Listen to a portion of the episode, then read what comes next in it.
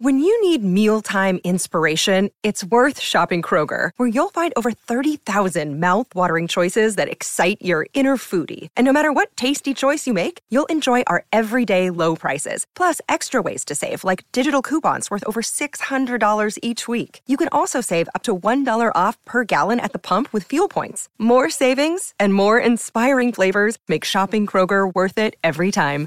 Kroger, fresh for everyone. Fuel restrictions apply.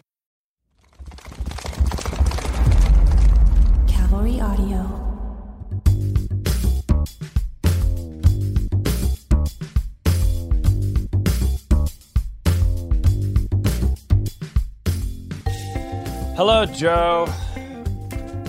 Hello there, Kippy. Um, how does it feel to do a pro bono podcast? Good. It's good. I like putting this much time into something that doesn't really reward me with anything but time with you. Hey, we're doing it for the people. This is God's know? work. I feel like we're doing God's work. Is we are. right? We are. We are giving back. We Yeah. are giving back. Um, hopefully, karma. We're building up nice karma for something to happen. I wish I could stuff the ballot box. I wish I could just download it, download it again, download it again, download it again. I've I've I've asked all of my friends to to download, listen, subscribe, whatever the hell you do with podcasts, and I, I'm so Yeah. sick of catching my wife. It's almost like she's cheating on me when I get into her car and on the she's got a whatever the electric car thing. I can always blank on this Tesla. Tesla? She's got a Tesla. Maybe there's a reason because I'm not. I don't know that I'm a huge fan, but uh, so every time I get on, it's like finding somebody's underwear, Right. somebody else's underwear in the bedroom. Listening to another She's- podcast. She's listening to uh, Bateman's podcast. Ooh. And I'm like, I used to get in her car and it used to be my underwear on the stereo. Now it's Bateman's underwear on the stereo and it's Yeah. starting to really piss me off. Wow. So this is it's consistent, meaning this isn't just a one-off. Not uh, uh, now No. you're it's, you're noticing more and more. It's No, and she's walking around with her headset, you know, her her earbuds in and smiling and I'm thinking maybe Mm-hmm. she's listening to something that you and I have created and I grab her phone and there it is. There he is. Well, maybe we need to inspire and motivate some of our listeners to help us grow this thing. Meaning, uh, we just, you know, call on them to really get after it, to help us grow, to create accounts, to go viral somehow.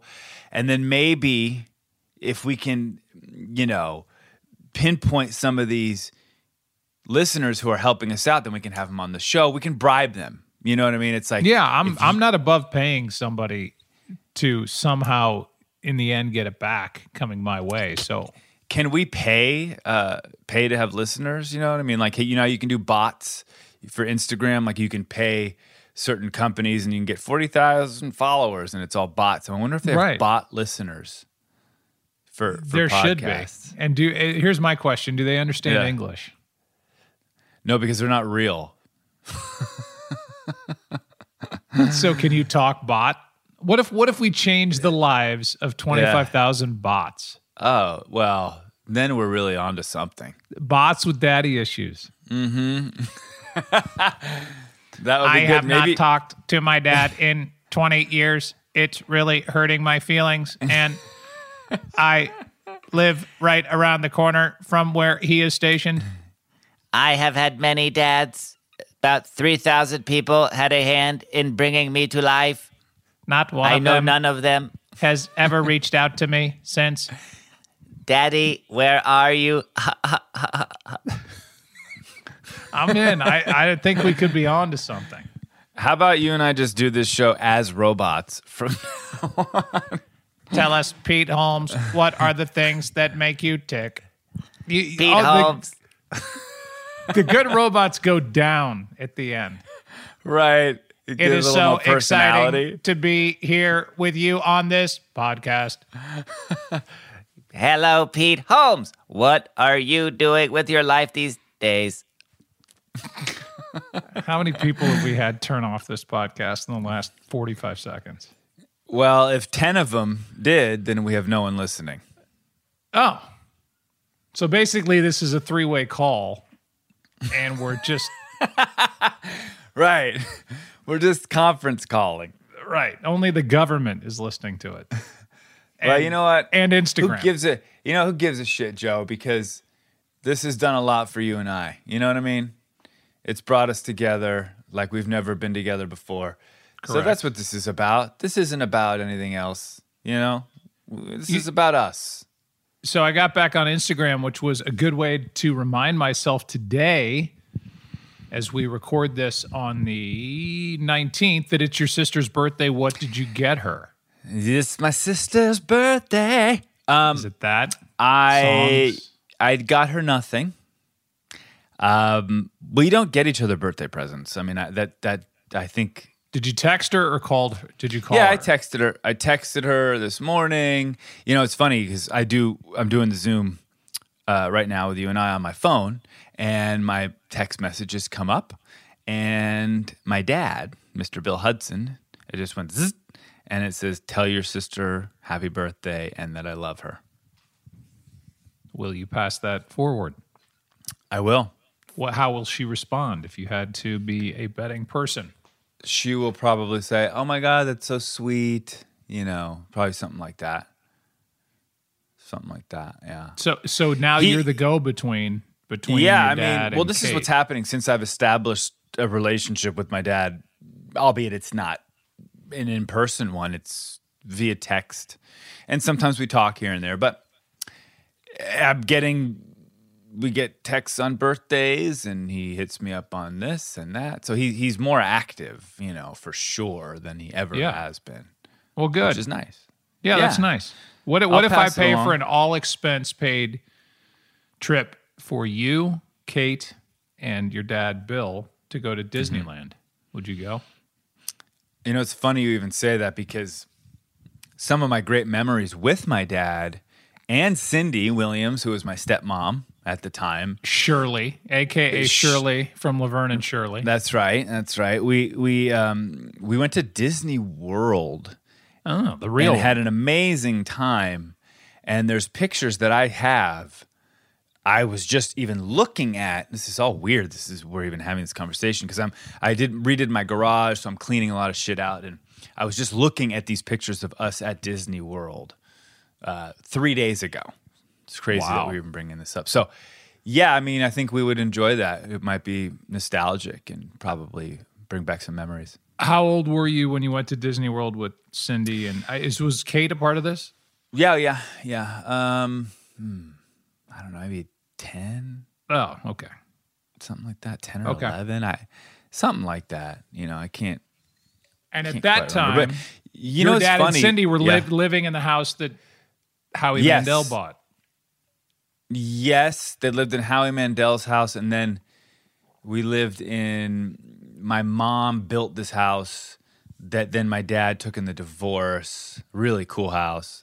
We lived there as well. We were there, and then we were in Hidden Hills, and then my dad had this little house in Palm, Palm Springs or Palm Desert that I remember very well but it was weird, man. It's weird floods of memories going on right now.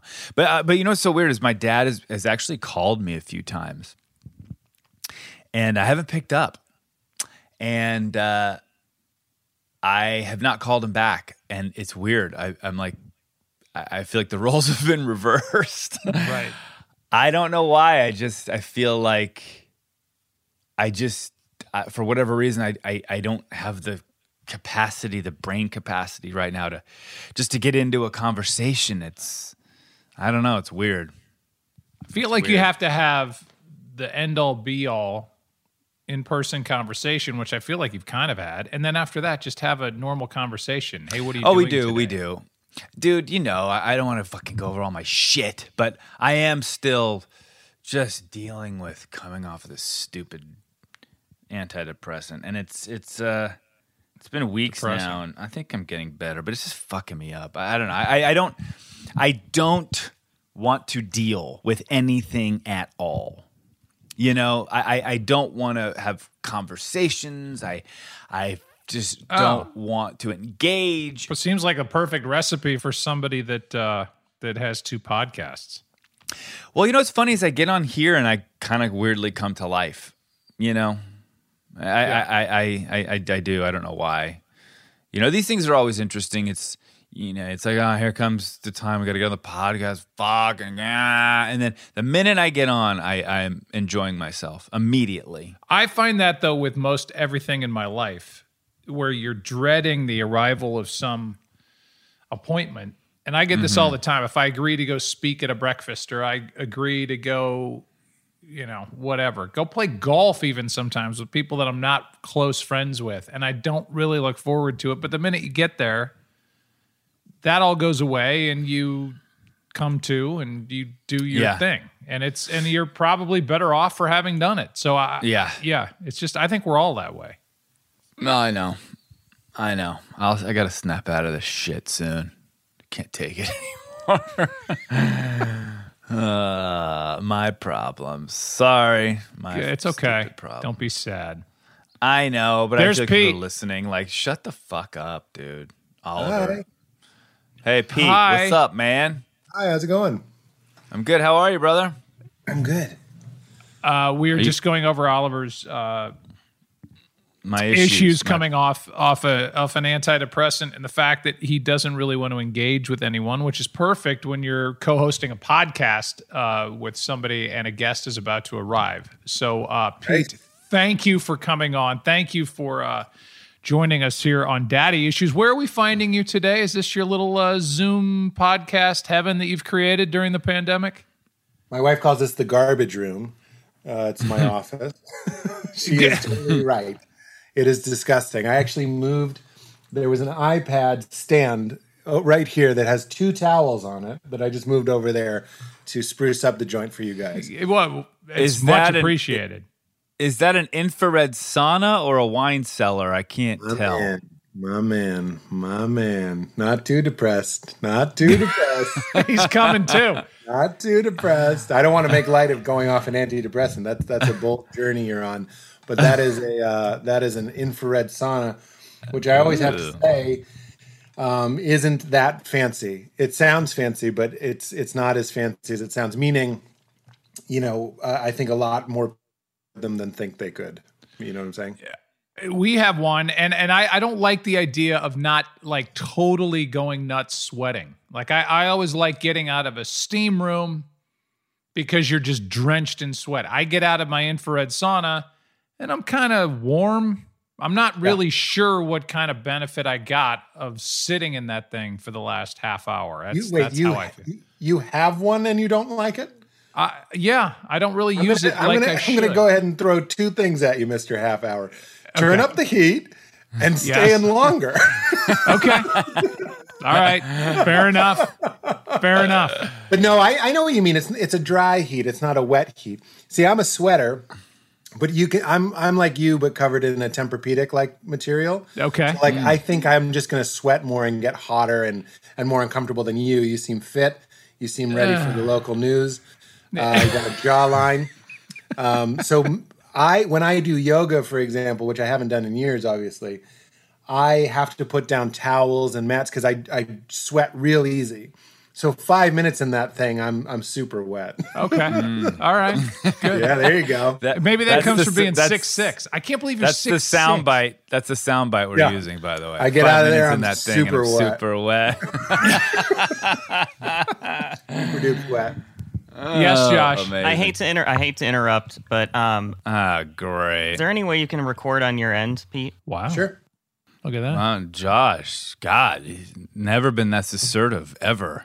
That's crazy, dude. And also, can you do the show in the sauna the whole time? I bet it would sound great. Yeah. Be great. Pouring and s- pouring I sweat. like, I like that all of that charisma I was manufacturing wasn't being recorded. Oh, it's being recorded, and we will use all of this. Don't worry. That's just natural. It's not manufactured. No, I definitely you definitely kick it on a little bit. If I talked this way all the time, it would Oh, kill yeah. everyone I know. Um, yeah, it's a good. It's it's actually a great. It's a great point. You know, I mean, why do we feel like we have to get it up for everything that we do? You know, not just our women, but like you know, it's it's like you, come onto these things, you get a microphone in front of your face, and it's like, hey, two two pitch I- outside, try the corner, miss. I just did a podcast with my wife before this. We do the mine comes out twice a week, and the hmm. Friday episode. This week it's coming out on a Monday, but the Friday we did it. Um, uh, whatever, coming out today. Sorry, I'm trying to get the QuickTime going so I can record at my Yes. end for your sound guy. Um, your your human divine soul, who I just called a sound. Yeah. No, he's a sound guy who now has found his badass side who wants to inject. Yeah, he is. You know, the reason why Josh, our sound guy, is, is a little on edge is because he was trying to go off of his meds as well. Couldn't handle it. He's a fucking quitter and had to go back on.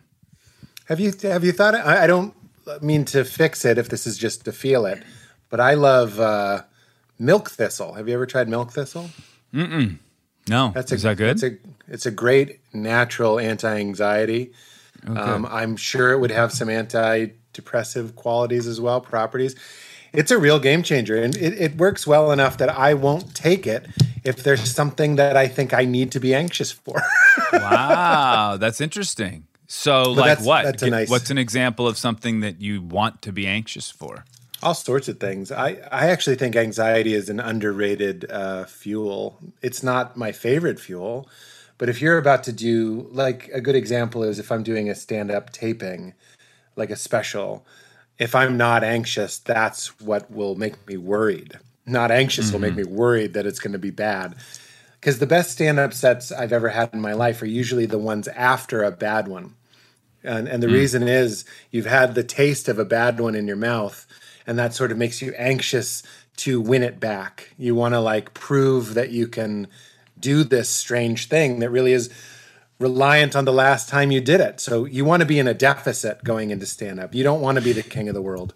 No, t- totally. And and I guess it's the way that you channel that anxiety because if it if you let it debilitate you, you know, then you're fucked. I mean, if you're using it as actual fuel to be better, then yeah, I mean, I can see how that. That's the bell curve. Like too little isn't good, just enough is right, and like mm-hmm. too much is also debilitating. So you want to find that good spot for you. But like you what we were saying before we started is like the podcast I did with Val this afternoon, I started by saying, you know what, I'm always trying to get jacked and get excited and drink coffee and all these things to turn it on for a podcast. And I was just like, I'm not going to do that this time. I don't want to like force it into gear. I'm just going to be who I am. I'm a little bit lower energy today. I, I had my second Moderna shot a couple days ago, and I was just uh, all I'm really feeling is just a little bit of fatigue, a little fogginess. I feel totally fine, to be honest. But I was like, I'm not going to pretend like I don't feel that way. And I think what you're picking up on, Oliver, is that that is always the best thing to do is to be authentic and to just be like, nobody wants someone pretending to be confident. Right. Someone wants someone who's actually certain in themselves. Like, but you can't fake that. And faking it is actually moving away from it. yeah, eh, that I think I think people can read that inauthenticity as well. You know what I mean? What is your podcast with your wife? What's the what's the premise of it? it's the same as mine. It's just Yeah. the Friday edition. Uh, Wednesday is you made it weird, and and Friday is we made it weird. And honestly, it applies to this podcast is because we have a baby. We have a two and a half year old baby who uh, I don't have to say, but is the light of our lives, and we don't get a lot of time to talk. And one of the great things, and I hope you guys find this to be true in your podcast, one of the great things about having a podcast is that you schedule human connection. And human connection is super important. Being isolated and being cut off is actually worse than heart disease. It's worse than obesity. It's worse than it's it's like a cause of disease and death. Um, very very high up there. So we noticed that we didn't have a lot of date time, obviously in the quarantine, and we weren't getting a lot of time to talk about deep things, which is what we like to do um, we wouldn't change it. Obviously, we love being with our baby, but it's sort of hard to be like, what is consciousness when your when your baby is about to flush your keys down the toilet? so we we were like, look, our nanny comes on Thursday. I say nanny; it's really she, she's like a babysitter. She doesn't like live mm. with us or anything. She comes on Thursday for four hours, and we were like, okay, during that time, it's our date time. We're going to record a podcast. And the good side of what we were talking about, the feeling of having to turn it on, that can actually that's also a bell curve. If you start getting turning it on so much that you become phony, that's bad. But when mm-hmm. you're being recorded, the pitch is is brought up to a certain frequency where you're really listening to the person and you're really engaged because you know it's going to be recorded and released. So it becomes like a really good life hack to have a great conversation, have a great date.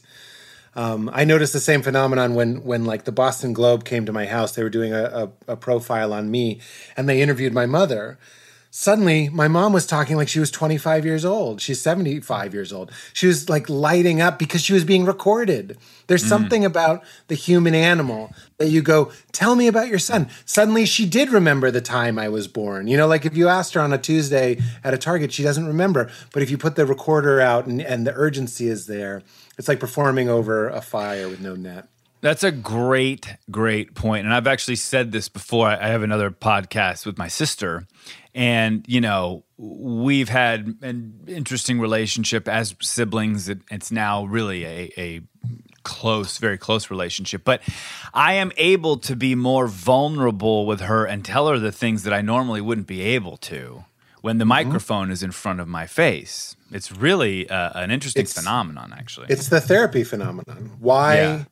Would you admit things to a doctor that are lies you're telling yourself? You know what I mean? Like mm-hmm. because there's an impartial listener, it really is a hack of the human animal.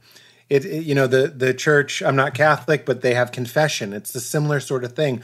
Why, if someone's wearing a certain color of clothes in a certain sort of booth, do you feel okay saying certain things that you wouldn't tell anyone else? You know, you know, it's a guy named Jerry. At the end of the day, it's a guy mm-hmm. named mm-hmm. Jerry. Eats mm-hmm. Triscuits. You know, he he takes poops and all that stuff. But like, we get same with your therapist he eats Triscuits, he takes poops, he jerks off, or whatever it is.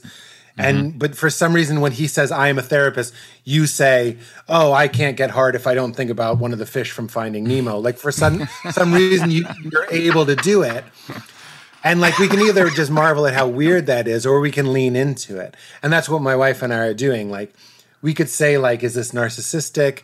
Is this perverse in some way that we need to record our dates and release them?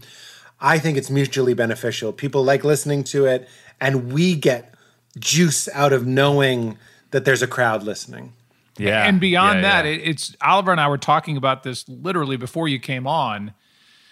That even if this podcast has not brought us riches, it's made us have a weekly conversation and drawn us closer. So to then take that with your wife, and as you said, you've got a two and a half year old girl. I've got I'm I've got older daughters. I've got three year old twin boys. The last part of the day when you're most worn out is when you finally get a second to yourself. Now you're trying to share that with your spouse, and it's like ah. I'm, I just don't have the energy to get into anything. So if you make a weekly date to almost do a therapy session with microphones and be be confident enough that what you're talking about translates to other people's lives, I mean you're you're getting benefit every way you look at it. So I think it's brilliant. I it's Yeah. making me think I need to do one with my wife, even if we don't hit play and record on the thing. I, I recommend it absolutely, and and it's funny that you say that. It's like at the beginning, I'm sure you can relate. You think it is an act of confidence, like boy, I hope people relate to this. And then the longer I've done my own show, I've noticed that the more esoteric I get, the more specific about my own psychology I get. Um, there's there's this great relatability to the specific for some reason. Like I, I I thought I was so alone in being like a guy who got married when he was 22 or grew up religious or whatever it might be, and then you find there's not only th- thousands of other people, but there are thousands of other people who also thought they were alone. So when I'm like laying down and going like, what if I died today? My podcast really is the thing that I'm like, that was really giving back. That that was mm. like unfiltered. I'm proudest of that. There's other things I've done that are entertaining and that has their place. And and they have moments of profundity as well. But the podcast is really just like, hey, we're all together. You're not alone. It's okay. I benefit, you benefit. It really feels very human. It's very high tech, but it's also very low tech at the same time. It's just a conversation. and it's got to Yeah. be so different pete than than having the to feel like you need to walk on stage and just slay you know if That's if it. you're you know you're you're you're doing something into the abyss when you're sitting in front of microphones at your computer you're not getting immediate feedback you're not getting laughs i'm sure you're saying funny stuff you and your wife are doing things that are you know interesting to listen to but there's no immediate feedback uh, and and so it, it's got to scratch a different itch or exercise different muscles than than you typically get to from how we know you But that's you know it's a real danger uh, to play for the laugh. That's what stand up is certainly is you're you're really getting feedback every microsecond, not just laughs, but the silence, the quality of the silence. Is it a tense silence? Is it an excited silence? Like you're really anal. It's very exhausting, uh, but it's also very. Um, it's like rock climbing, I have to imagine, meaning you're not thinking about anything else. If you're doing stand up, you're really present, and that that's what can make it such a joy, not just the laughs, but like you really get lost in it. But then you start to create a certain type of product because the audience is there. Um, Brian Regan says the audience is like your instrument. You're going to play your instrument. When you do a podcast, you don't have that instrument. So you get these moments that are much more unexpected. You might have a, a setup, and then an hour and a half later, the punchline comes. Like, and it's just a, a different kind of art form that reminds me of the times in my life. They're very few, unfortunate, but like where you're having such a great conversation, you're having lunch, having such a great conversation that you actually end up having dinner. I don't know if Yeah. you've ever done that. it's been a few long times- time That's what I mean. And it's not as hard as it seems, uh, but those are always the, the best moments of my life are like unexpected great conversations. And then I find when you put people into the the scenario, especially with, with, with my podcast, it's like it's a safe place. That's a it's a big thing with therapy too. You're like you are safe. This is not a gotcha show. If you say something and you don't like it, you email me a week later. We'll take it out. It's it's, it's your episode. I'm not here to get you. Um, but I'm also going to overshare a lot, and that's a beautiful way of minimizing our issues. You know, it, it sounds like when we talk about depression, for example, be really depersonalizing, meaning it's the depression. It's this thing that we can talk about and laugh about. That can be a, a helpful strategy to, to feeling a little bit better, at least less alone. Um, and then we're also going to talk about deep stuff. And everybody always starts at the same place. Most of my guests are like, I don't believe in God or anything like that. But then they do have some really interesting framework for reality or the mystery of consciousness that no one ever asked them because most people just stop at I'm an atheist or I'm an agnostic or I'm not religious. And then the conversation stops. But that's like a really underserved community. And that's most people. Like most people I know are disillusioned with religion. But if you were on a long ass car ride with them, you might start telling that weird ghost story or that weird uh, mushroom trip you had or whatever it might be that made you wonder about the fabric of reality. But most conversations, because of the containers that we've created, you're either religious or not religious, you're spiritual, not spiritual. You have to be Sting in linen pants if you want to talk about you know astral projection but like i'm i'm saying like anybody can talk about that let let's get safe and let's get weird that's sort of the Yeah. idea I love that. That's so great. I mean, even on the topic of religion, I fall into that category of I'm not religious, I think, but I'm definitely, there's something, you know what I mean? Um, but that's very cool. I love the way that you approach all of this. And I can, I can say that for uh, the year or two that I've been doing podcasting, the feedback and once I do read comments, which I don't usually do, is when I actually have this fulfillment, you know, where it's not just about downloads and trying to sell ads. There's actually meaning behind the fodder, you know, the conversations that Joe and I are having with our guests or that my sister and I are having with our guests. And when you can touch people, it's really that's where it's at. You know what I mean? Yeah. That's where I get emotional when we do, you know, guest feedback stuff and we sometimes read them on the air and it's uh it's it's a cool it's a cool medium that way for sure. But I do want to make money too. You know. No, that's fine. I mean, I, you didn't ask to be born into a, a, system where we pretend that pieces of paper represent gold in a building. And you know what I'm saying? Like, right. this is this is the game we're playing, and it, I, I find it helpful to think of it as a game, as as something that's not ultimately real. But if you can make if you can play that game while participating in something that is actually real, which is human connection and a little bit of presence and a little bit of expansion and a little bit of compassion. Yeah, I, I sell ads on my podcast too. I could feel dirty about that. I think there are some people that that might encourage me to feel dirty about that. Um, I have a, a, certain friend who does a podcast. It's a spiritual podcast, and he doesn't do ads on it. And I tell him how easy it is to do ads, and I give him leads, and I say you should email these people or these people, and he doesn't do it. And I 100% get that. I'm like that is so pure. It's mm-hmm. so beautiful, um, and I admire that. And during the quarantine, when I had no other way of working or supporting family, I was really glad that I had ads on my podcast. What I try to do to get over the moral conundrum is I'm just very honest. I go, if mm-hmm. you like this show, it's a free show. It will always mm-hmm. be a free show. We've had offers to get bought out and go behind a paywall or whatever it might be. We're not going to do that.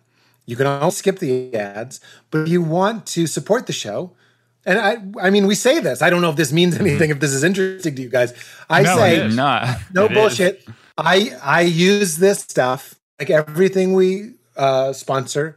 We I actually use, and I just say straight up, if you're at the show, uh, try one of these things, and, yeah. and and that's it. I'm not I'm not pretending. I, am trying not to pretend like yeah. this thing saved my life. I go, I like this underwear. You need underwear. You like our show? Buy some, buy some MeUndies. Like I don't know what else to do. But all, know, all of it, guys, if you start to pull the thread on anything, stand up, a, a ticket to see me doing stand up might be like $25, $30. I, I don't even know.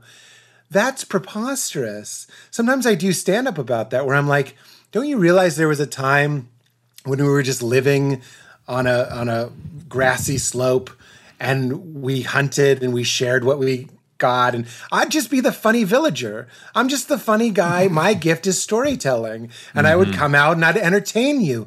And it would be preposterous for me to be like, I'm not going to tell you that story until you give me um, your hard-earned, like good services, whatever it might be. but that's just where we are. I, I can't.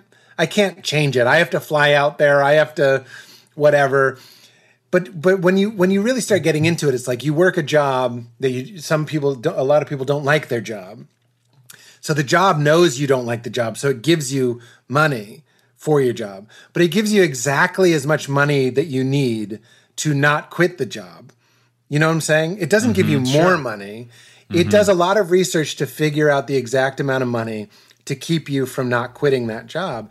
That's a fucked system. It breaks my heart. It really does. If you like conversations with comedians like today's episode with Pete Holmes, take a dive into Daddy Issues archives and listen to our conversation with Nikki Glazer, where we discuss all things dating, weed, mental health, sex while quarantining with parents. That's an odd sentence. And so much more. well, it's relatable. You know, I can relate to dating, weed, mental health, and sex while quarantining with parents. Everyone else should. No, I'm just saying sex with quarantining while quarantining sex, with parents. Right, sex while quarantining with parents. And so much more. Yeah. There's a lot of material coming out of this. Um, my mom and dad. I mean, I just got into a fight with my mom in the kitchen because she's not taking the CBD oil that I got for her for her neck pain. And she's like, it tastes bad. So I was like, she was like, you try it. So I just did it and was like, it's nothing, mom. It's nothing. And she's like, don't, she's like, I could yell at you about a lot of stuff. And then it just got into a whole thing. So um, I got to find a husband. it's just all it comes down to. Hey, don't go anywhere. We'll be back after this short break with more from today's guest, Pete Holmes. He's going to blow your goddamn mind.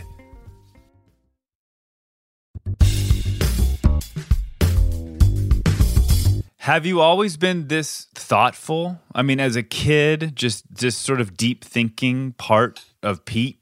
You know, has this been from the beginning? And and and it, were your parents? You know, did they have the same philosophies as, as you? I, I love that question. I also love that you use the word philosophy because I thought I thought debate was this. I thought like debate uh-huh. class or debate club would be like people just kind of talking about interesting things and sort of here. It, it ended up like being more like research club. Mm-hmm. I don't know if you were right. ever in. De- oh yeah. Like research yeah. other things other people said to prove something that you're saying, whatever. And then I thought philosophy was this was just sort of like a free form, but it was but philosophy classes let me down because it was like studying.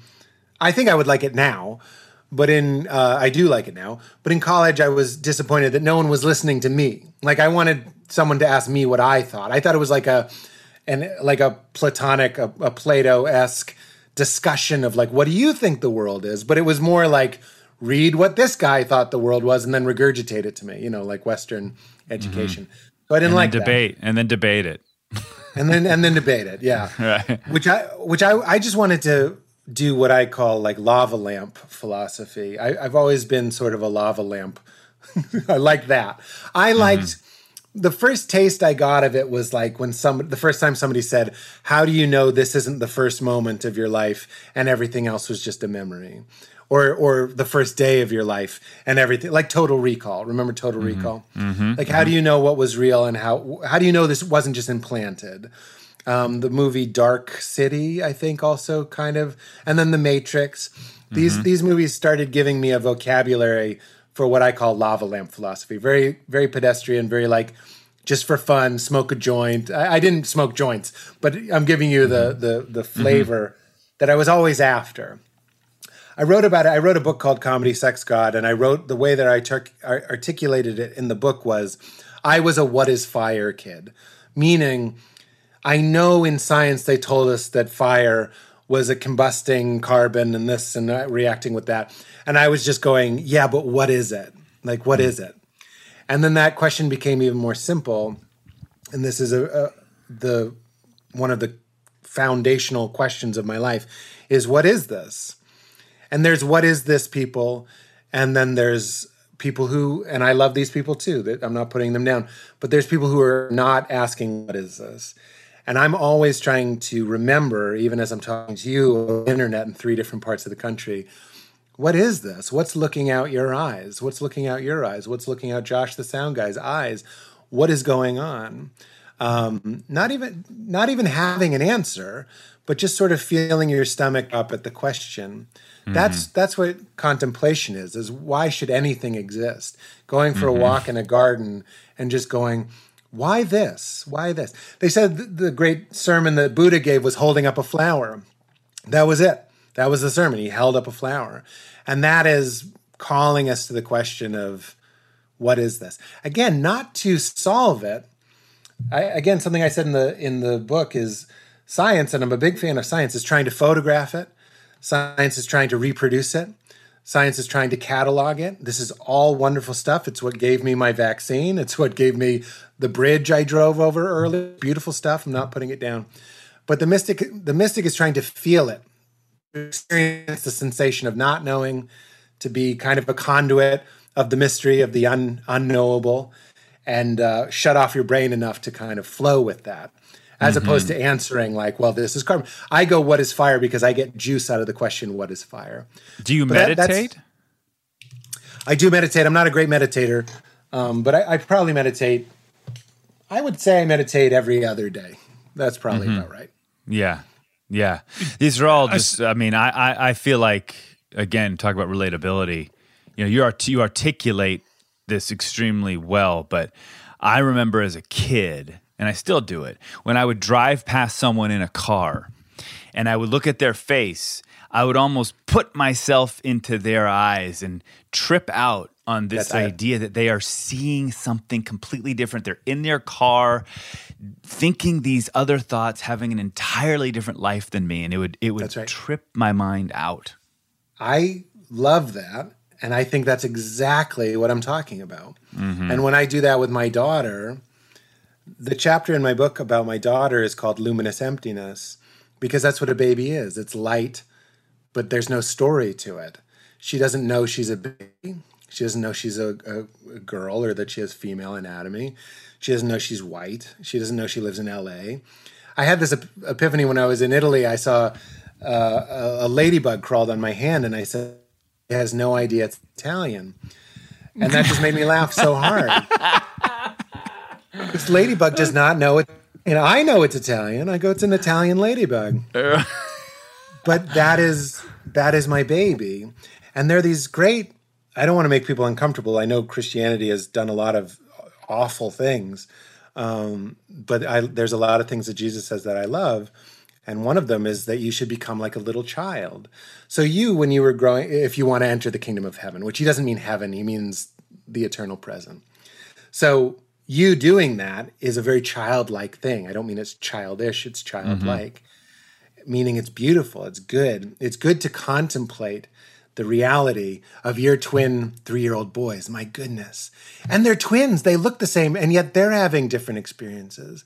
You know what I mean? We're all underwater sandcastles. We're always moving and changing. You can be in such a good mood, and then it can be shifted because someone said a word that reminded you of a word that was in an insult that someone said to you when you were in third grade. And you don't even know that that's what triggered you, but suddenly you're sad or suddenly you're happy, or suddenly you're horny. Like everybody is carrying this unseen burden. And that, what you just said, considering the the journey and the suffering of another person is is like the beginning of a more compassionate and and beautiful But world. essentially, we're just playing out the patterns of of our childhood in a sense, because, like you said, we are born light, beautiful, light, just blank, and then we we're imprinting, constantly imprinting, and now we are playing out some of these patterns, good and bad, throughout our lives, and sometimes then it's up to us to go deeper to break some of these patterns to have a more fulfilled life. I've been doing all kinds of work on this shit forever, you know. And um, so we are just a victim of circumstance, really. Well, you just articulated it perfectly. Um, why I'm interested. I used to be interested in spirituality because I wanted to be a good boy and I wanted to go to heaven and I didn't want to go to hell. And that's a very that's a that's a real flaccid dick model of of why you're excited about God. You're excited about mm. God because you don't want him to kick you into a furnace. That's like bullshit. You know that.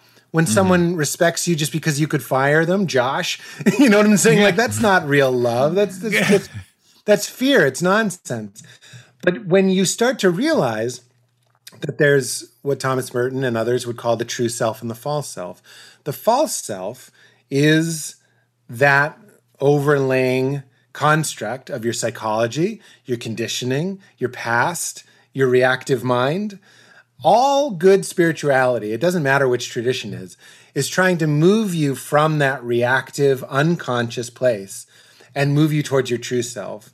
People have different words for the true self. You could call it your soul, you could call it your awareness, your uh, your essence, whatever you might want to call it. But Val and I were just talking about like everything I'm wearing, my haircut, this is all bullshit. If we were in ancient Greece, would be wearing togas, would have uh, orgies, would have different sexual uh, proclivities, just because it would be normal. Like, what are you weird? What do you mean you don't, you know, this or that? Or like mm-hmm. you do different things, or would be wearing berets, or if if you got frozen in ice and you woke up seventy five years in the future and everybody's wearing top hats again. How long before you start wearing a top hat? Because it's nonsense. Your baseball hat is nonsense. It's fine. My shirt is nonsense. My pants are nonsense. Everything is nonsense. And there's a freedom in going. There's a great Rumi line. He goes, "I walk through the market, but I'm not a purchaser." That's what Jesus means when he says, be of, in the world, but not of the world. It's a nice way of saying, play the game, sell ads on your podcast, but don't confuse any of that for your real self. You, you can kind of play any game you want. I made When this you- Sure. the spiritual podcast. What do you guys No, want no, to I, I, oh god, I love. uh, no, no, but this is so interesting. This is so unexpected, but this is my shit. I love talking about this stuff. I could go on for hours and hours. Turn on a lava lamp. I mean, it truly is just it, and you go back to the word debate or philosophizing, you know. But yeah, we could we could go we could go. Fuck. So Pete, for deep. for for somebody that that was, uh, I guess, on track to be a youth pastor, was that was that something that you're and, and uh, you know, I, I'm the son of a broadcaster. Every time I do an interview with somebody that doesn't know me, I got to go through the whole history of my life, and it's the same story every time, just a different interviewer. So I I. I so pardon me for asking you the questions that everybody asked after they've researched your life. That's okay. But but when you when you look back on that time, was your mom w- the one who said, "I this boy should be a youth pastor"? Was it something you were interested in, and beyond belief in God, or non-belief, or being atheistic, or you have a hooray hooratheist or Christ leaning? Is some of this thought, in in your opinion, too deep to to just jam into just regular religion that I think people are are used to the the constructs of religion. Well, I mean, it it, it does stink. Uh, Religion. There's a Bono quote coming at you, but religion is the temple after Jesus leaves. Um, that Yeah, and uh, D- David Bowie said, "Religion is for people who are afraid of hell. Spirituality is for people who have been to hell." Um, and I, th- that's I think that's one. right on.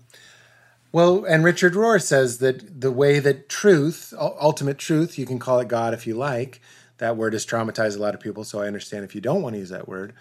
But the way the mystery reveals itself to you is by great love or great suffering. So I would agree with that. In in my book, in my story, I didn't really have a rich understanding of God until my wife left me. She had an affair. I was 28. And that broke me because I thought God was supposed to look out for me, like a lot of people. You're like, it was like paying the mafia. I was paying my my dues, and why'd my bakery get burned down? I don't understand. It would make you doubt the protection of the mafia, and I I doubted the protection of God. But that really opened me into a much.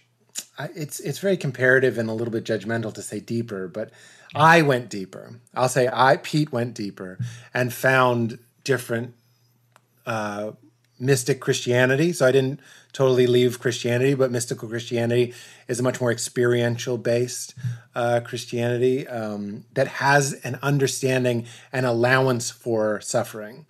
My my church was very like, oh, I guess God was asleep when that happened right. and uh, and then I started finding Buddhism and Hinduism and, and a lot of different isms that mm-hmm. have a, have an appreciation for when something that you think you are dies, yet you remain. You must not have been the thing that you thought you were. If you're like, I can't be without my wife. And then your wife goes away and your whole world is destroyed, yet you're still there. That begs the question who are you really? You start to realize that the identity that you built good boy, married boy, a boy that someone wouldn't leave, wouldn't have an affair on when that's burned down, I look at the the metaphor of hell as kind of a good thing. Burn up everything that isn't God. Burn up everything that isn't truth.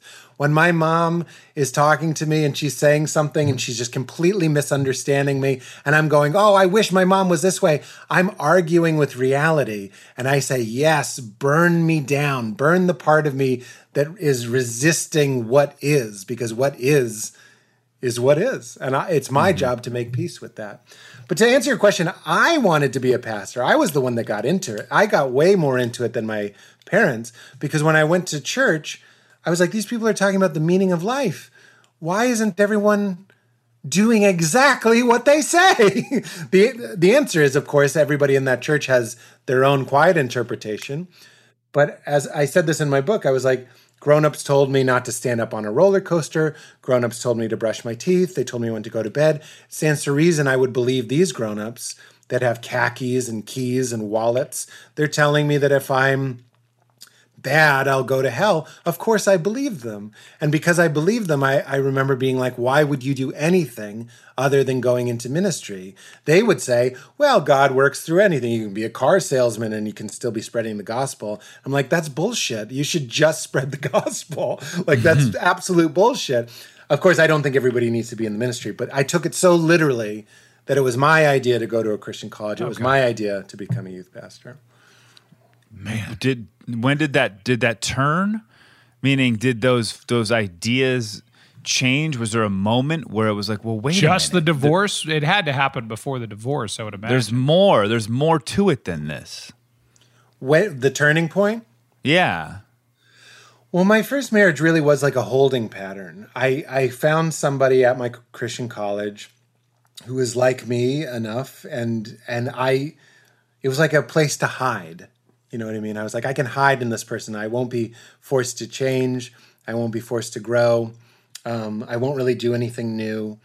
Um, and when it went away, and I, I the chapter Heratheist is when I played with the idea of being an atheist because I, I believe that even thinking, "What if there's no God?" was a sin, and and you'd go to hell. So it's it's a real gotcha. it's like you go, "What if there's no God?" Um, and I had some really wonderful atheist friends. Most of my friends were atheists. Um, most of my friends are atheists. No, that's not true. A lot of my comedian friends are atheists. Almost all comedians I know are some version of an atheist unless you push them. Anyway, you'd have to listen to my podcast for more on that. you know how you get them? Sidebar. You'd say, Have you ever been writing a script or writing stand up or performing stand up and felt in a flow state where you're like, I don't even know where this is coming from? Has it ever felt like divine? Has it ever felt like not you? And almost all of them will be like, I've absolutely written something that just Yeah, but that's out of- that's not but that's not religion.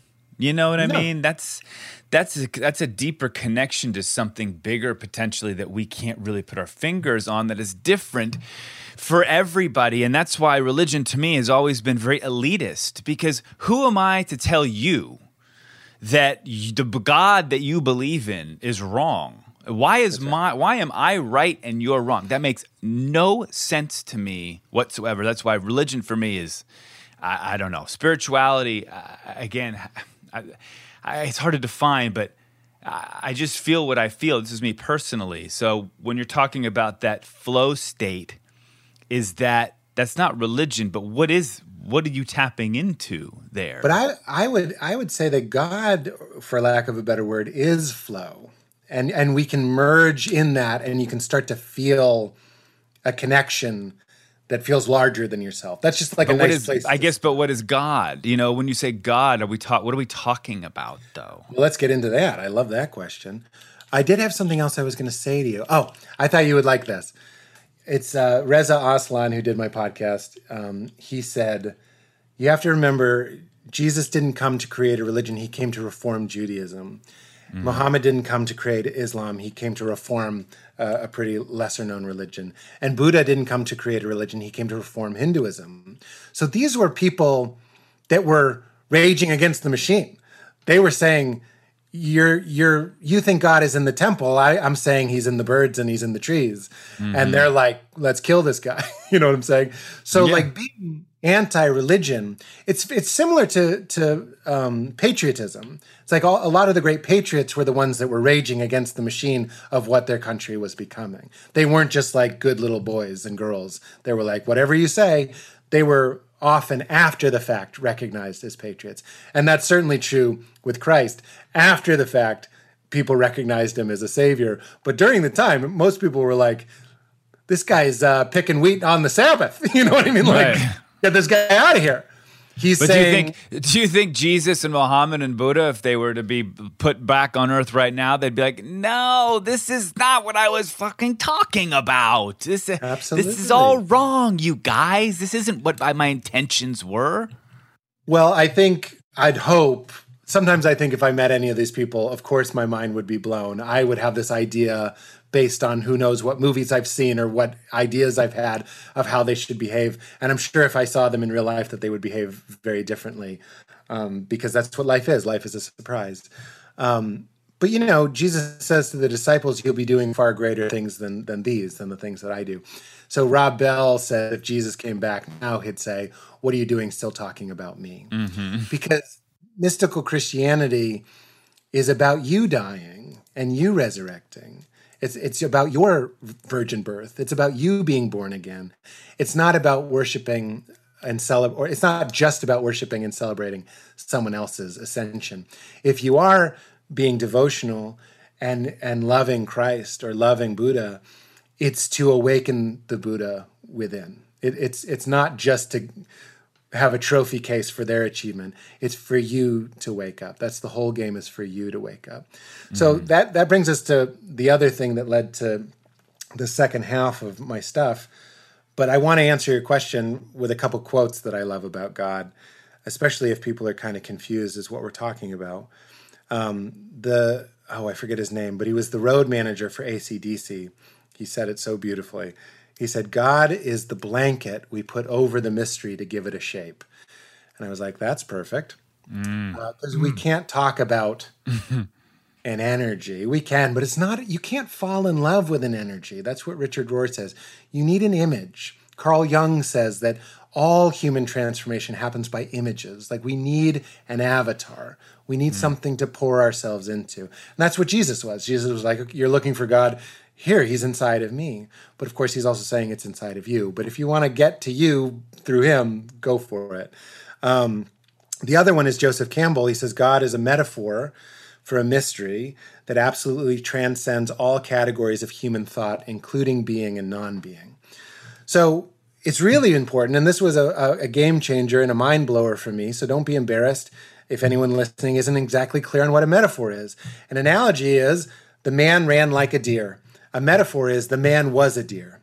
So the, to, to broaden that out, the analogy is goodness and kindness and generosity is like an old man who lives in the North Pole and visits us once a year on Christmas. The metaphor is goodness and generosity is a man. That's a metaphor. We're saying things that are done secretly he knows when you're sleeping, he knows when you're awake, are rewarded. To make that a metaphor, we say there's a man who rewards the things you do in secret.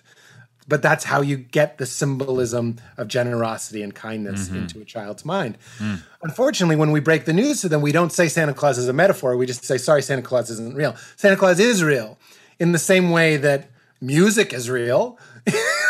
I mean, show me music. I mean, you'd play it, but once it's done, it's just a memory. It's just an idea. It's just an image in my heart. So it's real in a different way. So metaphors are sometimes true and uh, I'm sorry, always true and sometimes really happened.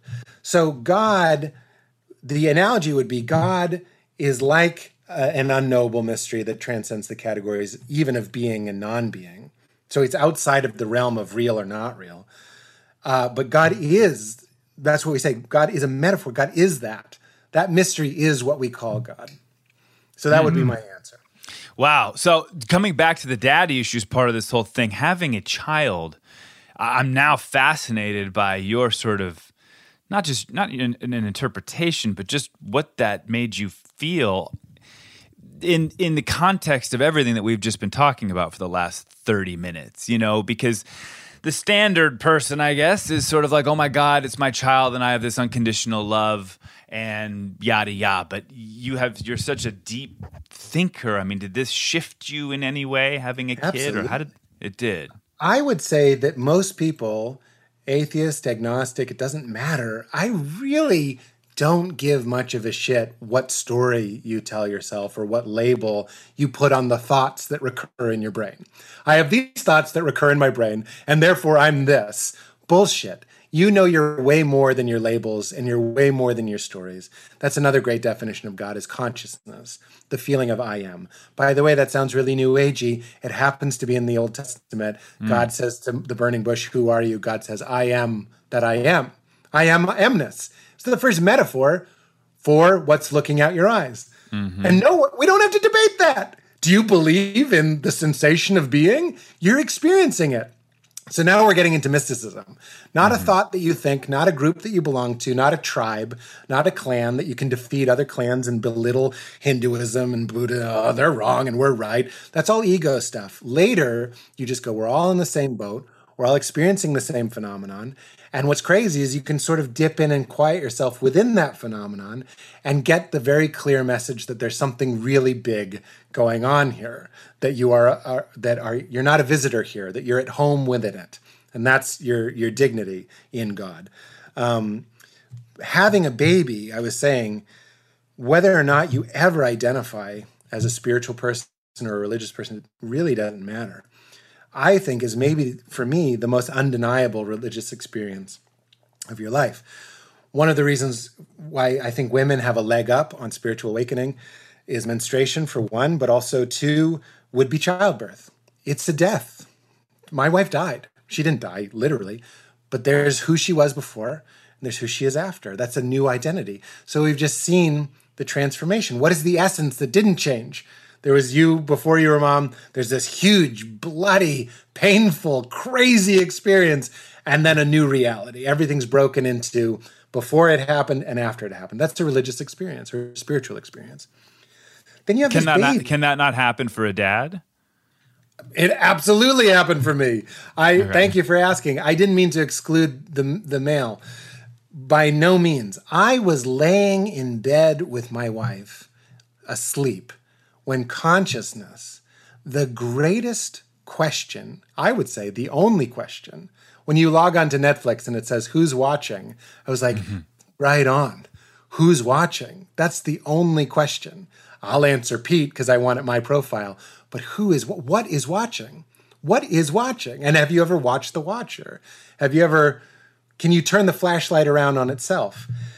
So I was asleep next to my wife when consciousness flipped on in my baby, in her womb. That is insane. And then you're so sleep deprived, the baby comes out, and there it is luminous emptiness.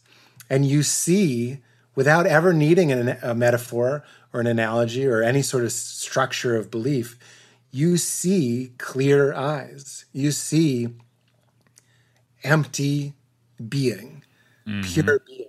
And I would mm-hmm. call that God. When I cook for my daughter, I cook with great care because I'm cooking for the goddess. I don't tell mm-hmm. her that. I don't need her going around believing that she's the queen of the world. But to me, and and you know what else I do? When I talk to other people, I go, This is someone else's Leela. My daughter's name is Leela. You're someone's Leela. That opens up a whole nother level of love for for anyone you're talking Now, do you feel like with that philosophy, though, you can get too precious? Meaning, you're cooking with that much care, you're pedestaling sort of this person when in reality, we're just doing the best that we can. And we are fucking up our kids, I think. It's just to what degree, I guess. You know, we're all learning, you know? Well, then we're back to the nature of, of suffering and failure. You know, there's a great Richard Rohr quote where he says, We don't come to God by doing it right, we come to God by doing it wrong. And I think that's absolutely true. So there are times when I make a very precious, beautiful omelet for my baby. And there have been many times when I just give her a piece of cold pizza. It it. doesn't matter. She is the beloved. And sometimes I give the beloved a piece of cold pizza. Or sometimes, you know, it gets worse. We just have ice cream or whatever. There's lots of times when it's just nonsense. So it's not perfection. It's about the quality of your heart. Like But who are you do- doing it for? Are you doing it for her or are you doing it for yourself? I can't do anything for her. Okay.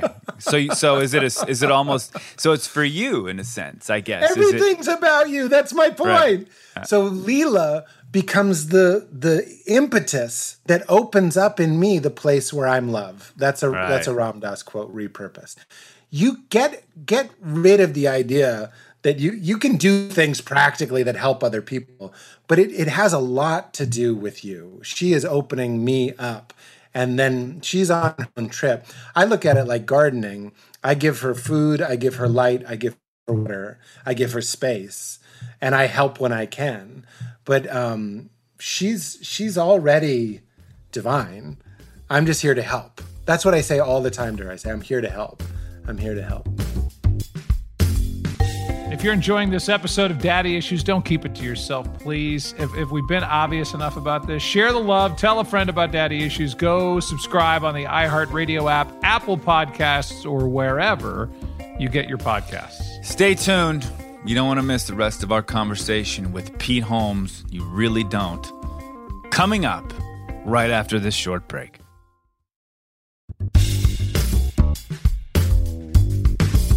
I, I have a question, and, and forgive me for asking it this way, but it, first of all, I know you're easily eight times smarter than I am. So congratulations.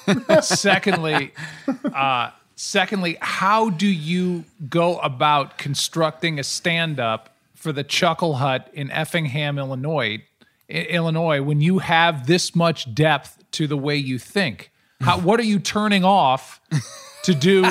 I don't. I don't know where the little hanger is for my socks that they sell me. Does do people have the hanger rack in their house where they hang up their socks? How do you? And I'm not saying that's your stand up. Yeah, but, no, but, that's but, but you're.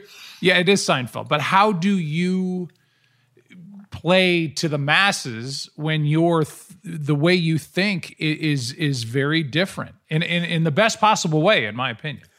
Well, my favorite teacher, his name is Richard Rohr. If anybody, R O H R, if anybody is from the Christian tradition but enjoys some of the ideas that I'm sharing, he's a great way to go.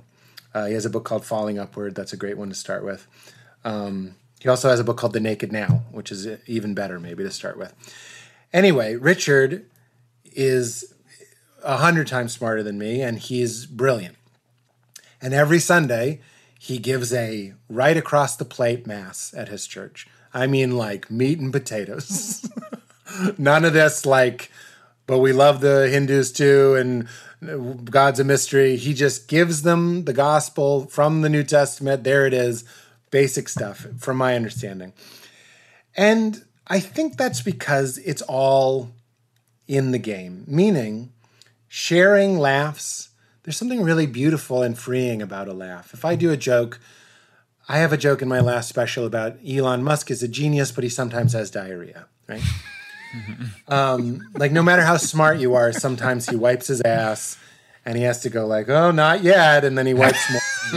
Goes, but I don't trust it. And then he wipes more and he goes, "Good thing I didn't stop there." So it's literally just a joke about wiping your ass. Um, and it's one of my favorite jokes. I haven't thought about it in a long time. It's awesome. it's like the most relatable joke I've heard in a long time. it's just the truth. I mean, you're like, ah, God, one more. 'cause Hey. I don't know. Add, Yeah, a, that's hemorrho- right. add That's a right. hemorrhoid to the mix, and That's it's a day long affair. Trust me. But that's there's a gift in what I'm saying is the ordinary is the hiding place of the profound. You know what I'm saying? Like matter is the hiding place of the spirit. Mm. And even basic shit like that that I'm not pretending is profound. There's something really beautiful about playing the game. Let's laugh. I have a brain that likes to come up with things that are funny and silly. It doesn't always have to be profound. And guess what? A lot of people might talk to me and they're going to stop right as, as soon as I start talking about Buddha or, Jesus. It's just to, they're to go flaccid and they're out. But like, there's something so, it's like a banquet. Everybody wants to laugh. Everybody wants to sit down and forget their troubles. And in that moment, when you're laughing, you're not there. That's a spiritual experience. You're having a mini epiphany. I don't mean when I make you laugh, I just mean any laugh. When you're laughing, you're not thinking, I'm Pete Holmes, I live in Los Angeles, I'm 42. You're gone. What's that mean? You're liberated. And, and you're joyfully liberated. Comedy can be tricky meaning I've seen a lot of comedy that I'm like, this is increasing fear, this is increasing division, separateness. Um, it's it's really creating an us them system. It might be promoting the wrong ideas, in my opinion. Um, whatever. So it can be a dangerous thing. Not dangerous. Let's not be afraid of it. But it can be um, corrosive, maybe. But I also think if you can get people laughing about the absurdity that we're all sharing, we can have these profound thoughts. But I had some ice cream last night and I've taken three shits this morning. Like it's both. You know what I mean? It's both. Yeah. And there's something really beautiful and I would say holy because holy is about wholeness, about seeing the sacred in the profane and not seeing a division between the sacred and the profane, being able to laugh. Buddha sort of has us beat on that. Buddha's always smiling. Why is he always smiling? Is because he gets the joke. He he understands that reality and the fact that we take it so seriously is funny. It's hmm. funny. Like what were you worried about a month ago? That's a really helpful thing to remember when you're mm-hmm. worried. What were you worried about? And guess what? After you're dead, people are going to keep worrying and keep. There'll be more stuff to do. You're never going to finish it. That's a joke. There, there's there's so much that we think is real, and really the only thing that's real is is what's looking out your eyes right now. That's the only. That's the pearl of great price. Um, Eckhart Tolle tells a story about a beggar sitting on a box and he's asking for change. And then someone says, What's in the box? And he says, You know, I never looked. He looks in the box and it's filled with gold. That's us. We're out there going, is can I get some change? Can I get some love? Can I get more mm-hmm. followers? Can I get more downloads? And and we most of us don't look in the box. And when you look in the box, you go, I don't have to earn the love of the universe. I am the love of the universe. I am God's love. I always thought God was mad at me because we made a God like us instead of the other way around. I said this on my Simpsons episode. I wrote two Sim- Simpsons episodes. I had the guy give a sermon, and that was that. It was like we made this judgmental, angry, uh, critical God, in, and we've made God like us instead of making ourselves like God. And when I look at God, I see diversity, I see balance. I don't see one type of flower, which would be evangelical Christians. I see millions and millions of species. I see diversity. I see newness, never ending newness, not backwards, forwards, forwards, forwards, forwards. Were you ever able to connect with Artie uh, during crashing? And I, I know Artie from from two different moments in my life. He was on an HBO show that I had. It didn't go well. He went crazy on it. Didn't go well is the biggest understatement of my life. But but then I reached out to him and I said, I just want you to know that I'm I'm so thankful for you even agreeing to come on. And then I ended up writing the foreword to his second book. And I, I would imagine, you know, this show was so important, I would think, for him that you did with Judd on HBO. And I'm wondering, I, I feel like you would be so good to for somebody like Artie, who I know even today is still really in and out and and tough to get a hold of. I've had people ask me, I've asked other people. So, were you ever able to connect with him in, in a deeper way? Uh, I I never got the frequency, the the meaning the the go ahead. Um, we spent a lot of time together. This sort of goes back to your other question. It's like sometimes the gospel, for lack of a better term, the truth, the way, is just laughing with Artie, just trying to be with a friend and being a loving friend. And sometimes it's a deep conversation. I never got the sense that Artie wanted to have a deep conversation. I always wanted to tell him to. I'm sort of I'm a I'm a believer in the power of psychedelics, not just for um, ther- therapeutic reasons. I don't know if you know this, but MDMA, which is uh, the pure form of what we call ecstasy, has preposterously high eff- efficacy when it comes to PTSD. People that have years and years and years of PTSD have one or two sessions on MDMA with a therapist. And, and they're relieved of that problem. Yeah, a little I- sidebar on that, real quick, is I went to a place called the Hoffman Institute. I don't know if you've heard of it before, but really a really special place. And this um, this guy who was in my class, this is what he does for a living. It turns out, you know, he uses MDMA, psilocybin, DMT, you know, for veterans for PTSD. So just just picking his brain on that was really interesting. Sorry, go ahead. Yeah. No, not at all. Yeah. I'm I, I'm in some of those circles. Had some good conversations. I've never done therapeutic MDMA or anything like that, but I I have done MDMA, and I know the feeling of oneness. Mm-hmm. So I understand when a heavy trip is laid on you. I mean, a heavy trip like a big identity, a, a military, and and having to do things that that you never thought you would have to do would re- require something pretty powerful to kick you into a higher perspective potentially. So when it came to Artie's addiction, I never said this to him because again, I really do think it's like knowing when to kiss somebody. Like you really have to get the right signals. You guys invited me on the podcast as a guest, so I feel comfortable to be like, "This is me, baby." Like, like I like talking about this stuff. But you know, if you'd met me at a party, I wouldn't start going, "God is the blanket we throw over the mystery to give it shape." Like, I would love to, but ninety percent of my waking life is not spent this way. Luckily, my wife likes to talk about this stuff, so we we get that time. But um, I privately, I know people had trips on ayahuasca and, and ketamine, two things I've never done, two things that are very serious. Um, so I'm not even recommending it to anybody. But I, I was like, if I was in the throes of an addiction, I know some some accounts of people taking ayahuasca. Here, you know, this is the only thing I can say experientially. The first time I did mushrooms, I, I didn't drink for three months. And it wasn't because I tried to stop drinking, it's because I had absolutely no interest in alcohol. And I was a pretty heavy drinker. I don't drink anymore. And then I come to find out that Bill W. of Alcoholics Anonymous was a big believer in psilocybin and assisting people to get off uh, alcohol addiction. I had a little experience in that. Um, meaning, when I was on mushrooms, I said to somebody, my girlfriend at the time, I said, This is what I've been looking for. So I was drinking, you know, alcohol to kind of get me loose, but I didn't really want looseness. I wanted connection. I wanted to feel at home in the universe. And that was my first trip experience. So I again, I'm not even saying this to Artie. I'm not like, send this to Artie. This is what I'm saying. The thing that I always had on the tip of my tongue was because I know how earnestly he wants to be and remain sober. Like I believe him when he says, he said a couple things to me. He said, heroin, stop doing heroin is like telling someone to stop breathing. It's like, it's not like, oh, stop eating pizza all the time. It's like, stop breathing. That's how serious it sounds. Um, but he also said the biggest fantasy of his life is to stop himself the first time he either took an opiate or, or injected heroin, I'm not sure.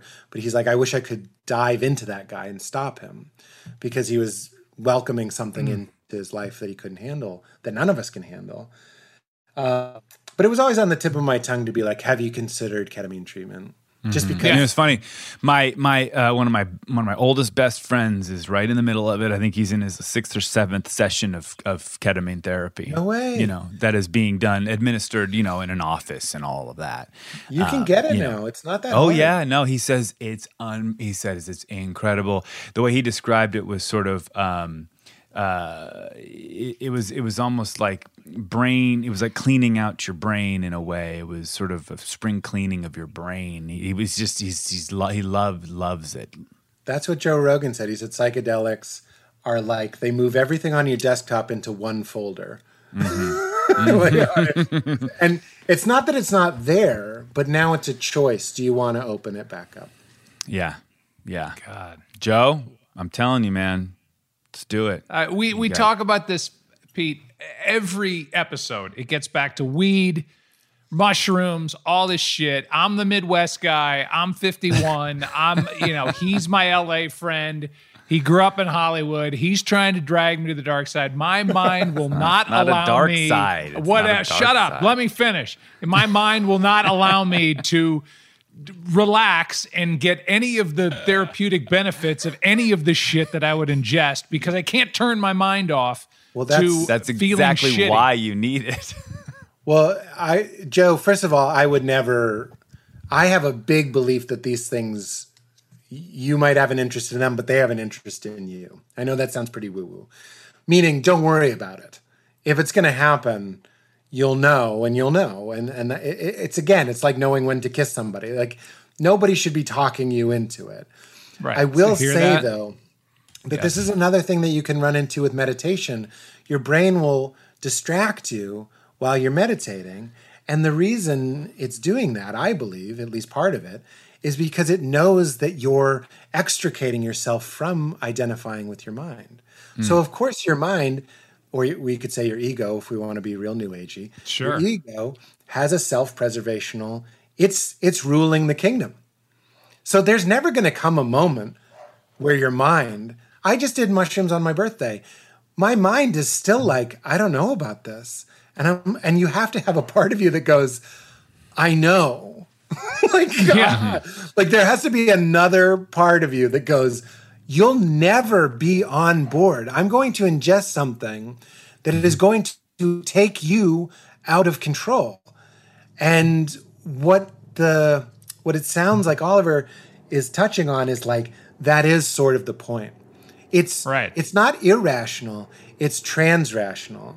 If I could tell you you'd eat it and you'd be happier and all these things, that's great. Or maybe you'd stop drinking, it's great, or you'd have a heightened sense of oneness. That's all great. But really, the exercise, it's a it's a death ritual. It's it's dying before you die. So if you're into it, um, and this is still on the track of you never doing it. There's a book called, um, which is totally beautiful and fine. God is the mystery is at work in you as much as it is in anything, and you're doing as well as anyone. Don't worry about it. Okay. But there's a book called The Immortality Key by Brian Muraresku. He just did my podcast. Um, there's also a video on YouTube. It's called After School, S K O O L. It's a great channel on YouTube that I love. Um, but if you type in Brian Muraresku or the Immortality Key After School, it explains the whole thing. And it traces back psychedelics to ancient Greece, meaning Plato. It's the it's the one of the forming powers of democracy, which by the way makes perfect sense because if you ingest something that awakens you to the oneness of all things, suddenly you care about other things a lot more. So there's leanings towards democracy, but then he makes a very I don't have time to get into it now, a very compelling argument that the um, sacrament of Eucharist, uh, you know, the bread and the wine, was probably a psychedelic wine. And if you listen to the way that Jesus talks about the bread and the wine in the Gospel of John in particular, he's like, if you don't take the wine, you don't know what I'm talking about. You have no clue. You've never been there. You need to die before you die. The, the quote is If you die before you die, you won't die when you die. What does that mean? It means these compounds have an ability to awaken you to your soul, and your soul was never born and your soul will never die. So it's dying before you die. But your brain is never going to go, That sounds good. right. Yeah. Sign me up. And uh, preferably by a pool. That'd be great. I'd, I'd love to but that that's just fun. Um, there's also, again, weed. You don't need weed. Um, if you did take, you know what it is. What what is it? You're, you're the I, Midwest. I think I think I think you're right. You said the right word. I think it's my ego. I think it is my inability to not feel like I am in control of everything, which is which is a key to my my whole stress is trying to control my older daughters, my little boys, my wife, my ex-wife, my you know, my friends, my and and and giving those reins up, which is I don't have them to begin with, is Mm-hmm. hard for me to to even just just step outside of this like Mr. Control. I, I but that, that's, why the folder is still there. And if you ever did trip, what I would say to you is don't worry, you'll come back. That's a really important thing to remember. Because you might go to some far out place where you kind of feel like you don't exist anymore. And yet you are. And that's a profound experience. And, but you always have to remember you'll come back. And guess what? It's the same thing I'd say after a deep meditation. Don't worry, you'll come back. When you come back, it's right there. There's your neuroses. And I don't even mean neuroses in a judgmental way. There it is. Walk, be in the world. Just don't forget who you really are. It's okay. But here's here's the this is the real pickle. Ready? This is the real pickle. The internet cuts out.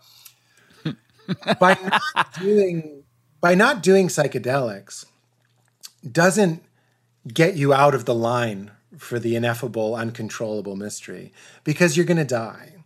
Now, that's not to scare you.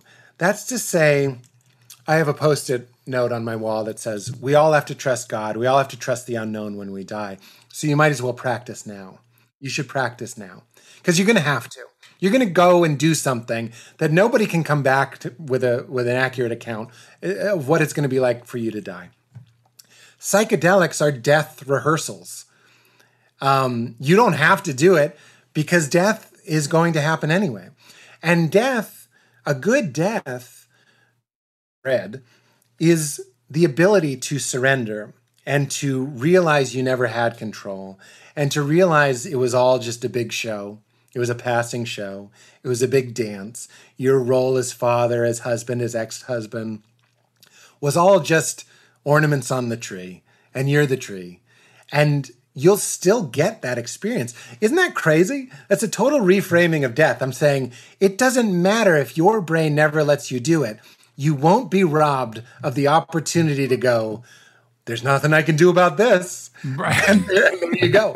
And that's why the traditions that I found after my divorce are all borderline death worshippers. They say love and death are the great gifts that most people leave unopened, meaning it's not the collapsing of the real, it's the introduction of the real. You say, burn down everything that isn't ultimately true, burn down everything that isn't God, eh, including my body, including my possessions, my and and to do that with ease and grace.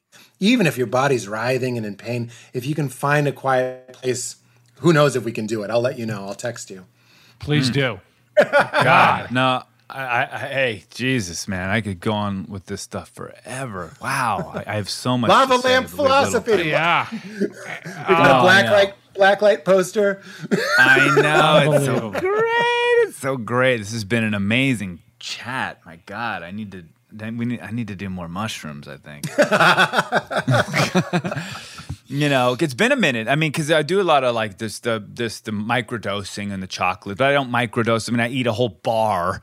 You know, but I, I microdose haven't- of what uh, of chocolate, of mushrooms, psilocybin, Oh, you know. hey, good for you. Which is fine. People take little squares, but I will eat the whole bar, right? So I definitely get to a place, but I it's been a while since I've had a proper experience, you know, which I Yeah. really kind of need right now in my life, which is so interesting. You are coming into my life and having this conversation.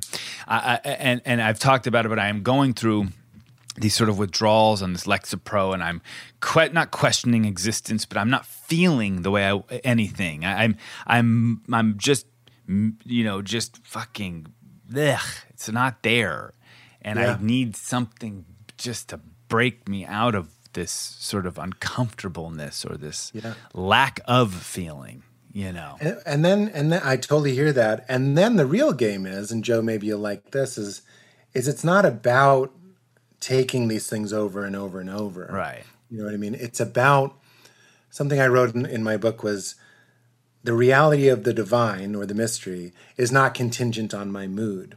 So right now you're in a dull place, right? You're you're just not feeling as much or as you'd like to. Mm-hmm. And there's a real power in realizing that even on the days that I have, and I do have them, Oliver, where I'm just like, ugh, fucking this again. you mm-hmm. know what I mean? Brushing your teeth, brushing my teeth again. Mm-hmm. Why? I'm just I'm just a corpse. Eating again so I can shit again. Sleeping again. Like that's what depression feels like to me. It's like you want to go to the park. It's like, why? Run around, to eat. Why? So we can come home and be like, remember the park? That was fun. like, fuck off. What does any of that mean? It's stupid. It's wasting time. It's there's nothing to do. Um, that's what it can feel like. So when I'm in that place, there's two things. One is remembering that all of those mysteries that you've experienced on mushrooms or otherwise are still here. They're no less here just because you can't, your body isn't perceiving them. So there's a, com- that's called faith. You know, you're like, mm-hmm. even though I'm not in the rapture of God's love right now, I have faith that it still exists. Even though I'm not seeing sacred geometry, I know that it's right there behind the veil of this reality. And the mm-hmm. other one, Ram Dass would always say, is the part of you that's noticing your depression depressed. And mm-hmm. that, in my experience, the the, the pure awareness that's looking around and going, oh, everything's wrong, that awareness is unaffected by all of that. And right. trying Well, to you are not your depression. You are not your anxiety. You know that is a that is what's happening. But you You're are noticing. Not, th- you are not that. Oh yeah. I mean, I've I, I do. I try to practice that. I mean, I've done cognitive behavioral therapy, and you know, the untethered soul. You know, talks about how there's a there's a, a passage or a little chapter section where and it was really interesting to me we're constantly talking to ourselves in our mind. We're constantly evaluating and talking and judging. And and what is that voice? Who is that voice? Is That's that right. you? Is that actually oliver? What who is the being who is constantly evaluating and judging and talking? Because you, you can almost hear that voice you know? I would say you are the awareness that's hearing the voice. I so you talked about how do I get this depth into my stand up. I've only done it a couple times. And one of them is a bit I do where I'm like I don't understand why you have to be stoned for certain things to be interesting. um, because I get frustrated that people aren't interested in this. But I say, sing happy birthday in your head, and I pause. Let's do it. The three of us will do it. Just sing the first line of happy birthday in your head. One, two, three. How are you hearing that? Mm-hmm. Like, I'm tired of not talking about that there's something you can hear that I can't hear. You have ears in your brain? No, that's awareness. And when you realize that you're not, because you can't be your thoughts, your thoughts change. Yeah. You can't be your feelings, your feelings yes. change. The yes. constant is the witnessing presence. Yes. And so you don't the observer. For, you don't ask for peace. You try to go inside to the part of you that is peace. That's peace. The ego can't know peace. The ego, even if it experienced peace, would say, How do I get this peace to last? How, will I have this peace tomorrow? How do I give other people this peace? How do I monetize this peace? That's what mm-hmm. the ego will do with peace. The soul is peace, or the witness, we can say, is peace. So that's where the only. I write a lot about anxiety in my book as well, and used to pray for anxiety to go away, not knowing any any real method to to quiet the brain. It's not about getting the right thoughts in your mind. It's it's letting the sediment in your lake to settle, and that's when you get a clear lake. You got to be hmm. still. Mm. You have to you have to quiet yourself, and then you realize you are peace. You realize mm. you are love. You don't try to be compassionate. That's morality. That's bullshit. That's me being right. phony, being like, right. "I love your T-shirt, Oliver." Mm-hmm. It's mm-hmm. it's a learned pack behavior, so you'll give yeah. me fifty dollars. You know. Yeah. But if I can recognize, like you did in the car, that what's looking out of your eyes is the same thing that's looking out of my eyes, and that goes for Trump, that whatever complicated person you might have, it goes for anybody. Then you can have you don't have compassion, you become compassion. Mm-hmm. Oh God, this is amazing. This is I'm great. buying your book. When we hang up, which is coming now, I am going right online and buying your book. So thank you. I, um, this is like so different than I ever expected. So I appreciate you. you. guys letting me talk great. about this stuff. No, this I love really talking fun, about man. it. Did you shoot your pilot um, for CBS yet? We just shot it last week. Yeah, we you just did. shot it last week. Yeah. How'd it go? And you, not to make that all spiritual, but you know what I like about shooting a pilot? First of all, people have a lot of DMT experiences. I've never smoked DMT, but um, where they realize they're on a TV set. Like that's that's how the chemical communicates to you that it's yeah. all the show and the yeah. walls fall down and the studio walls fall down and all these things. So I, I liked I like that when someone's telling me where to go, what to do, where to stand, and what to say, which is the job of an actor, all I have to spend my energy on is being grateful, being present, and being kind. And that becomes an incredible opportunity to. I kept saying if there was a break, this is an epiphany, if you want to call it that, I had on my last mushroom trip. The mushroom said to me, It's all an excuse to be together. So it's sort of like what we were saying at the beginning. We do this podcast, we sell ads, people listen, whatever. But even the people listening, we're being together with you. This is an excuse to be together. And if you could think, this will be my one last trippy thought. If there mm-hmm. was one original consciousness, uh, that's split into many consciousnesses. What is that? That's an excuse to play with itself. mm-hmm. That's what my daughter's name. My daughter's name is Leela. Leela means the dance of the universe. Means the play of the universe, like theater, like a play. And that, to use it in a sentence, you would say, uh, I'd say, Joe, if you're worried about whether or not you should do psychedelics or not, relax. It's all Leela. It, it, it's a it's a dance. I want you to be the Midwest man with two three year old boys. I don't think it's a good time. Wondering, dance that dance. I'm over here dancing this dance.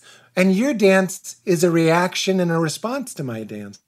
I want you to dance my dance. That would be a freaky weird dance. Mm-hmm. It's a beautiful thing. It's all in the game. And that's what her name means. So even if she's not trippy, we sort of named her, I don't want to say the meaning of life, but one way of looking at the meaning of life. That's awesome. Amazing. Here's why he's well, asking you about your pilot because uh, Oliver shot a pilot. Well, we I, for CBS. Well, I, I have I did a show for I did a pilot for CBS. We shot it in December. It's myself and Malin Akerman and Van, uh, Vanessa Lachey, and you know, basically the actors the actors' um, contracts lapsed March 31st. They had to pick us up by then. They didn't pick us up, but they didn't kill us Not- because of you, because of your show, and then I think Elizabeth Hurley's show. They have to shoot some more. Yeah. So we're being thrown into the mix now in May. That is if none of the actors sort of get gigs.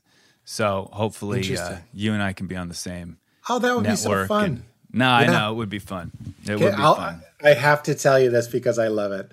There's this great. You can find it. Alan Watts tells it better than I do. If you type in on YouTube, Alan Watts, perhaps. But I find the story to be so comforting. There's a Chinese farmer, uh, and his barn burned down, and everybody said, "Oh, it's terrible. Your barn burned down." And he said, "Perhaps." Everybody's like, "What's that mean?" And then in the rubble of the barn, they found a box of gold. And uh, everybody said, Oh, you found this gold. That's great news. And he'd say, Perhaps. And then the government came and seized the gold. and it, you know, it, it goes on and on like this. His son breaks his leg. What a bad, what a bad fortune. And it'd say, Perhaps. Then the army comes recruiting all able bodied men, and his son isn't taken. And they say, What a mitzvah. And he says, Perhaps.